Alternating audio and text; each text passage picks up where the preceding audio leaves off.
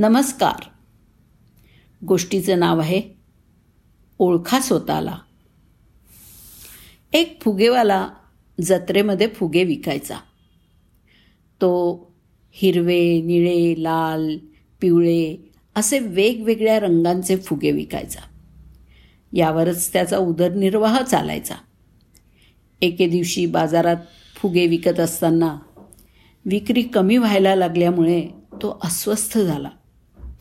आपल्या फुग्यांबद्दल जास्तीत जास्त लोकांना कसं समजेल? याचा खूप विचार केल्यानंतर त्याला एक मस्त उपाय सुचला.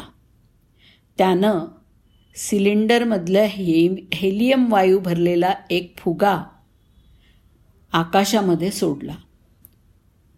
तो भला मोठा फुगा आकाशात उंच उंच उडत गेला. दूर दूरपर्यंतचे लोक त्याला बघत होते. तो जणू परिसरात फुगेवाला आल्याची सगळ्यांना वर्दी देत होता.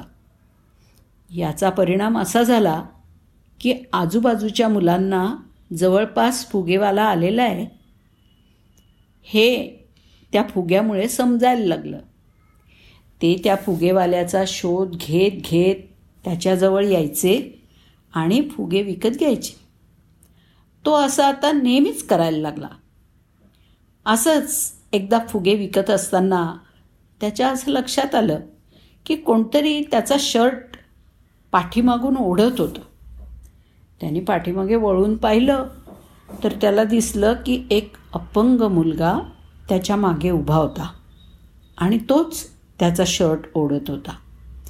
त्या मुलाला त्यांनी विचारलं की बाळा तुला काही पाहिजे आहे का? तर तो मुलगा म्हणाला की काका तुमच्याकडे असणारा हा काळा फुगा इतर रंगाच्या फुग्यांप्रमाणेच आकाशात उडेल का?